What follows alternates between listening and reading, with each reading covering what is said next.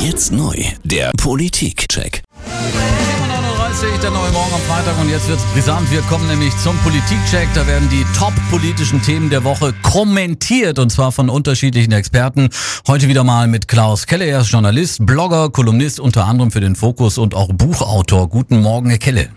Guten Morgen, Herr Perrall. Seit dem Rücktritt von Andrea Nahles wackelt die GroKo in Berlin. Aber muss denn ein Personalproblem bei der SPD gleichbedeutend sein mit dem Ende der Koalition? Denn ob mit oder ohne Nahles, die Themen, die man anpacken muss, Herr Kelle, ändern sich dadurch ja nicht, oder?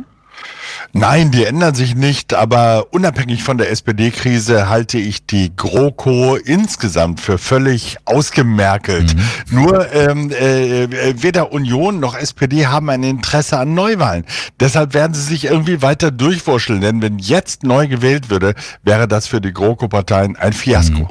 Wir bleiben beim Thema Wahlen. In Bremen kommt ja jetzt nach der Wahl etwas, das viele auch auf Bundesebene prophezeien, nämlich eine Koalition aus Rot, Grün, Rot. Gar nicht unrealistisch, würde jetzt am Sonntag gewählt.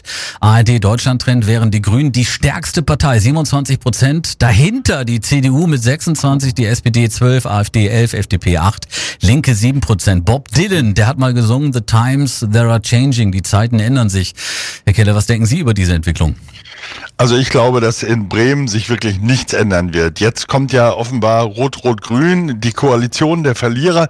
Das wird insbesondere den Rechten weiteren Zulauf an der Weser verschaffen. Und ich sag mal, die AfD liegt ja nur deshalb bei 11%, weil es noch eine andere rechte Gruppierung, die Bürger in Wut, da gibt, die auch noch über 3% eingefahren haben. Und in Bremen erleben wir das Kleben an der Macht. Und das mögen die Leute nicht, übrigens auch im Bund.